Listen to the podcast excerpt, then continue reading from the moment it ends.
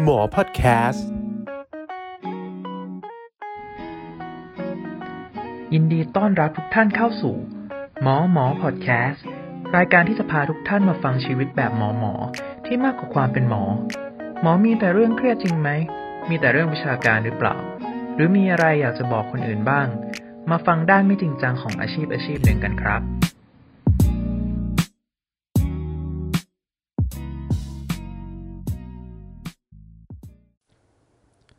สวัสดีครับกลับมาอีกแล้วนะครับกับหมอโด่งชนพิสิทธิ์นะครับในหมอหมอพอดแคสต์นะครับวันนี้นะครับในสถานการณ์บ้านเมืองที่อยู่ในช่วงล็อกดาวน์นะครับก็ผู้ป่วยก็ปริมาณเพิ่มมากขึ้นมากขึ้นในแต่ละวันนะครับเท่าที่เพื่อนเพื่อนทุกคนเห็นเนาะ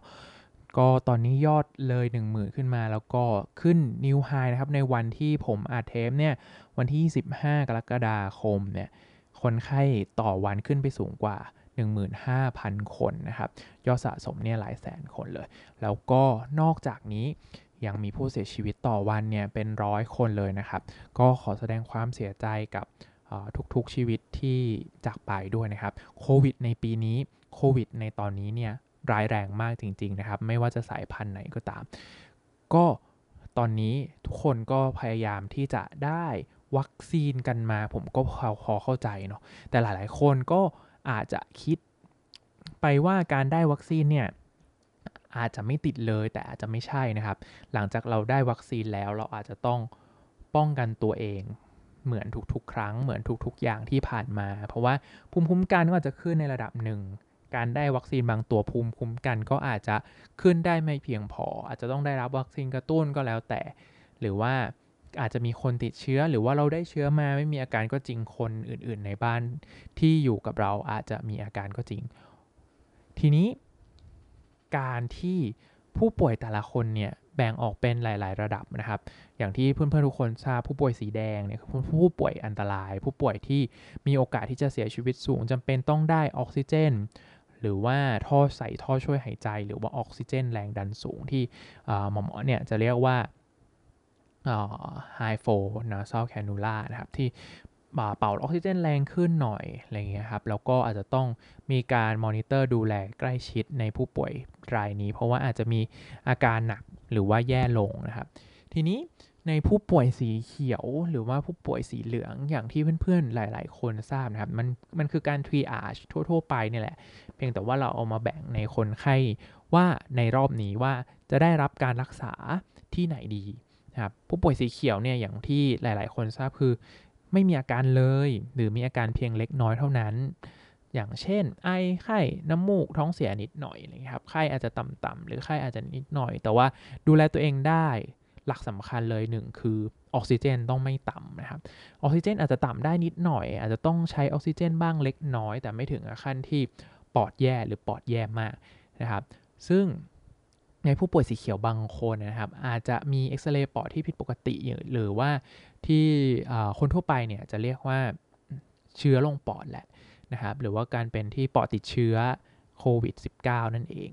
ทีนี้ผมจะมาเล่าประสบการณ์ตรงนะครับพอดีว่ามีโอกาสได้ไปอยู่ Hospitel ที่แห่งหนึ่งนะครับเพื่อช่วยดูแลคนไข้ที่เป็นสีเขียวนี้หรืออาจจะมีสีเหลืองอ่อนเขาหมอเขาก็บางคนก็จะเรียกสีเหลืองอ่อนสีเหลืองเข้มนะครับตามความรุนแรงเพราะว่าบางครั้งผู้ป่วยที่สีเหลืองออกซิเจนต่ำนิดหน่อยหรือว่าเอ็กซเรย์ปอดผิดปกตินิดหน่อยเนี่ยอาจจะพอดูแลตัวเองได้ที่อยู่ Hospitel เพราะว่า หนึ่ง. อาจจะไม่มีโรคประจำตัวเยอะมากนักนะครับ สอง. คือสามารถดูแลตนเองได้อายุไม่มากน้ำหนักตัวไม่เยอะนะครับหรือว่าความเสี่ยงต่ำนะครับก็อาจจะมาอยู่ที่โรงแรมแล้วแต่ที่นะครับผมได้มีโอกาสไปโรงแรมแห่งหนึ่งนะครับซึ่งผู้ป่วยต่อวันที่อยู่ในโรงแรมเนี่ยประมาณ Hospitel เนี่ยประมาณสามร้อย สองร้อยถึงสามร้อยคนนะครับหมอที่ช่วยกันดูเนี่ยผมคิดว่าน่าจะสักประมาณสองถึงสามคน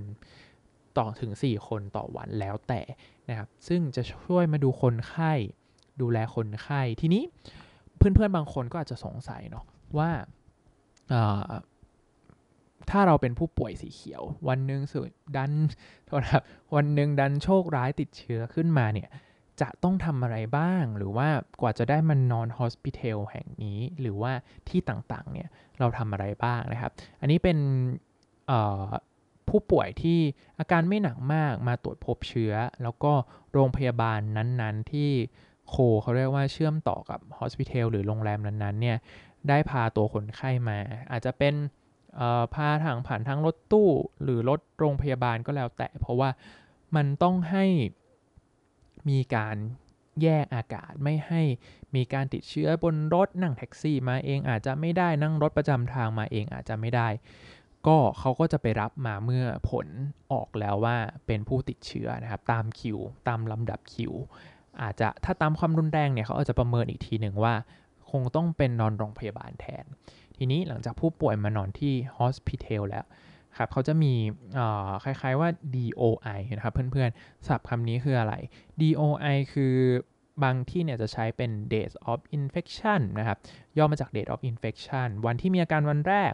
หรือถ้าอาการไม่ค่อยชัดหรือว่าไม่มีอาการเนี่ยจะนับวันที่ผล อาร์ ที พี ซี อาร์ ของอาการตรวจโควิดเนี่ยสิบเก้าเนี่ย เอ่อ เป็นวันแรกว่าขึ้นเชื้อนะครับก็ถ้าเป็นวันนั้นเราก็จะนับไปสิบสี่วันคนไข้ไม่มีอาการอะไรก็มีแนวโน้มที่จะกลับบ้านได้เป้าหมายของคนไข้ที่มานอน Hospitel เหล่านี้ก็คืออยู่ให้ครบสิบสี่วันโดยที่อาการไม่แย่ลงนะครับหลังจากที่ผู้ป่วยได้ขึ้นมาอยู่ที่ Hospitel แล้วนะครับก็เหมือนกักตัวอยู่ในห้องห้ามออกไปไหนนะครับหรือว่าเข้าห้องน้ำอะไรก็อยู่แต่ในห้องนั้นนะครับผมเคยเจอผู้ป่วยนะครับโทรลงมาที่ call center แล้วก็ถามว่าสั่งของให้ร้านสะดวกซื้อส่งได้หรือเปล่าคะก็คือไม่ได้นะครับก็คือการนำสิ่งของเข้าสิ่งของออกอะไรนะครับเราก็พยายามที่จะกักตัวคนให้ได้มากที่สุดไม่ให้ปริมาณเชื้อหรือปริมาณคนเนี่ยถูกกระจายออกไปหรือกระจายเข้ามาให้บุคลากรทางการแพทย์ทีนี้มันจะแยกโซนครับในโรงแรมเนี่ยสมมติว่าเป็นโซนโรงแรมเนาะโซนล็อบบี้เนี่ยอาจจะเป็นโซนทำงานของแพทย์และพยาบาลครับตอนที่ผมได้ไปเนี่ยก็คือนั่งอยู่ตรงนั้นนะครับเราไม่จำเป็นที่จะต้องไปเคาะประตูห้องก๊อกก๊อกก๊อกเหมือนรูมเซอร์วิสนะครับว่าสวัสดีครับคนไข้เป็นยังไงบ้างเพราะอย่างที่เราบอกนะครับคนไข้เหล่านี้เป็นคนไข้สีเขียวหรือคนไข้สีเหลืองที่อาการไม่หนักมากนะครับคนไข้เหล่านี้เนี่ยพอเข้าไปนอนบนเตียงไม่นอนบนเตียงธรรมดานอกจากที่จะนอนบนเตียงเฉยๆอาจจะต้องวัดความดันโลหิตวัดออกซิเจนวัดไข้ด้วยตนเองแล้วก็ถ่ายรูปลงหลายส่งมาในกรุ๊ปรวมของโรงพยาบาลหรือ Hospitel นั้นๆเพื่อแจ้งให้แพทย์ทราบแจ้งให้พยาบาลทราบว่าการตนเองเป็นยังไงไอดีขึ้นไหมแย่ลงไหมความดันต่ำไหมความดันตกไหมหรือว่าออกซิเจนต่ำไหมนะครับเพราะว่าในบางห้องเนี่ยหรือในบางครั้งเนี่ยคนไข้บางคนอาจจะเป็นจะต้องได้ออกซิเจนต่ำๆก็เช่นเดียวกันอาการไอมากเหนื่อยมากเราจะได้รับทราบได้ทันในแต่ละวัน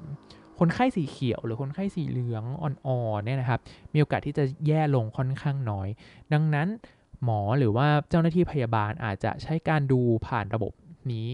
เช่นเดียวกันและอาจจะให้เพื่อนร่วมห้องสมมติอาการแย่ลงมากจริงๆเพื่อนร่วมห้องซึ่งเป็นโควิด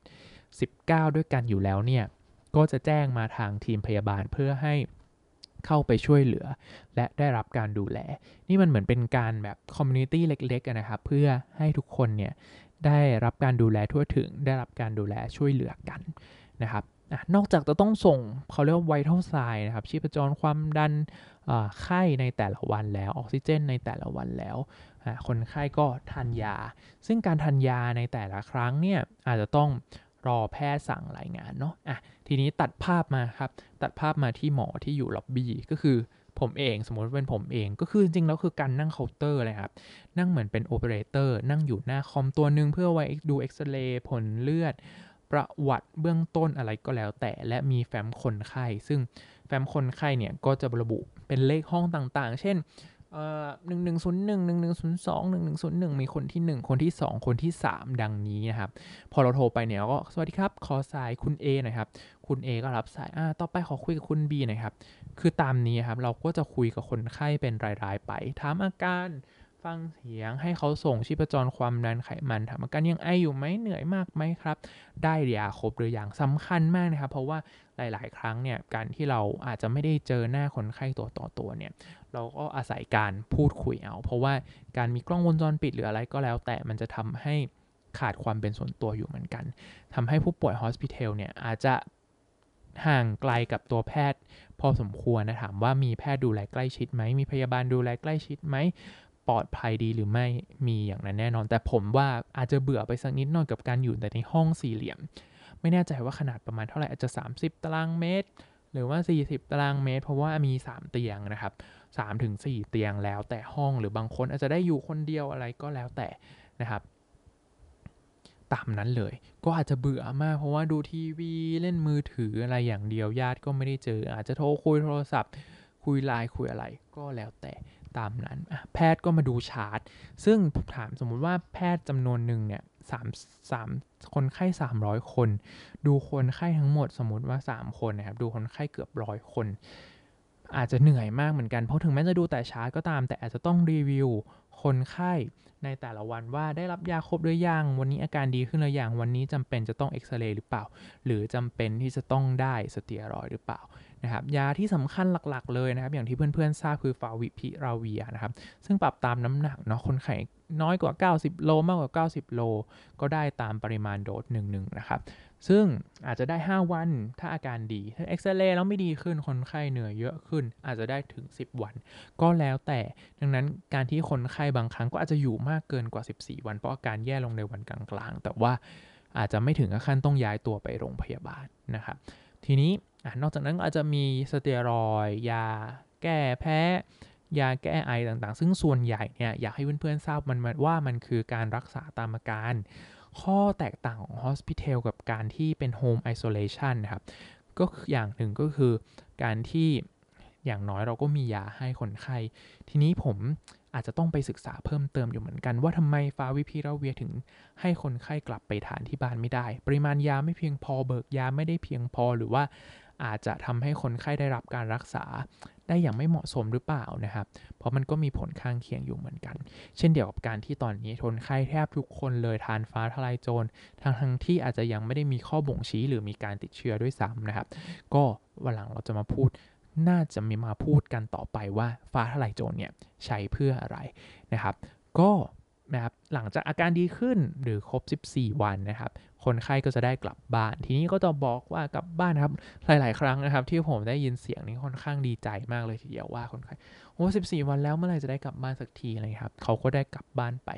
แต่ว่าอย่างที่เพื่อนๆทราบนะครับการที่เราไม่มีอาการไม่ได้แต่ติดเชื้ออะไรชัดเจนไม่มีไข้ไอแล้วก็ไม่ได้แย่ลงส่วนมากเนี่ยมันจะแย่ลงในประมาณ เจ็ดถึงสิบ วันภายในอาทิตย์ที่สองเนี่ยครับก็ถ้าดีขึ้นแล้วอาจจะต้องกลับไปสังเกตอาการตัวเองกักตัวตัวเองอยู่ดีเนื่องจากการออกไปเจอผู้คนหรือเจอคนอื่นเนี่ยอาจจะมีเชื้อที่ยังอยู่หรือว่ามีการแพร่กระจายเชื้อไปอยู่ได้บ้างนะครับทำให้คนไข้เนี่ยแทบจะต้องห่างจากงานออกจากงานแยกตัวออกจากผู้คนถึงหนึ่งเดือนเลยทีเดียวทีนี้ก็หมด Hospitel แล้วนะครับว่าหมอทำอะไรบ้างการดูแลคนไข้การดูชาร์ตอาจจะไม่ได้ต้องแต่งตัวชุดร้อนๆเพื่อเข้าไปพบเจอคนไข้ทุกครั้งไปยกเว้นอาการที่แย่ลงคนไข้ต้องส่งตัวไปโรงพยาบาลหรือว่าเหนื่อยหนักมากอย่างล่าสุดเนี่ยมีคนไข้คลอดที่หลังจากที่ออกจาก Hospitel หรือว่าท้องโดยที่แบบอยู่ในโรงพยาบาลโดยที่เราอาจจะไม่ทันรู้หมอและเจ้าหน้าที่พยาบาลที่ต้องเฝ้าดูแลทุกวันตอนนั้นก็อาจจะจำเป็นที่จะต้องดูแลผู้ป่วยอย่างใกล้ชิดอยู่เหมือนกันนะคะขอบคุณครับไว้เจอกับหมอหมอพอดแคสต์ในตอนหน้าสำหรับวันนี้สวัสดีครับหมอพอดแคสต์